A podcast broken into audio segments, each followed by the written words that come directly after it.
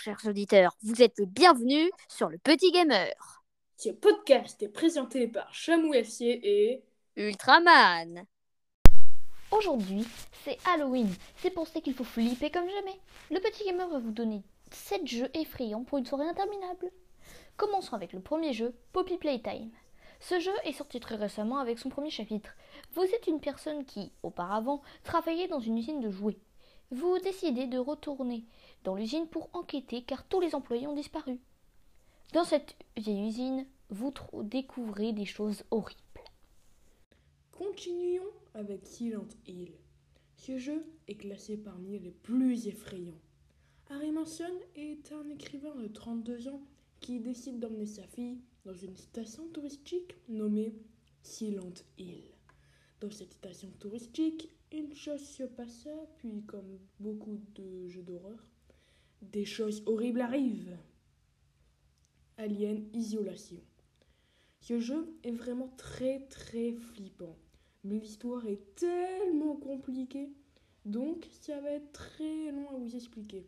Mais pour faire simple, vous êtes dans un endroit où des espèces vraiment horribles veulent votre mort. Resident Evil. Dans ce jeu, William Birkin, un scientifique dont son laboratoire se situe en souterrain, découvre des meurtres sanglants dans la forêt de sa ville, Raccoon City. Il décide d'envoyer une équipe sur place pour enquêter, et vous savez ce qu'il se passe? Des choses horribles Ce jeu possède plusieurs suites tout aussi flippantes. Continuons avec Animal Crossing Horizon. Non, plus sérieusement avec Outlast. Ce jeu est classé comme l'un des plus terrifiants de ces dernières années. Dans Outlast, vous ne disposez que d'une caméra, donc pour éviter les détraqueurs, vous ne pouvez que fuir et vous cacher. L'attaque et la défense ne sont pas possibles. Five Nights at Freddy's.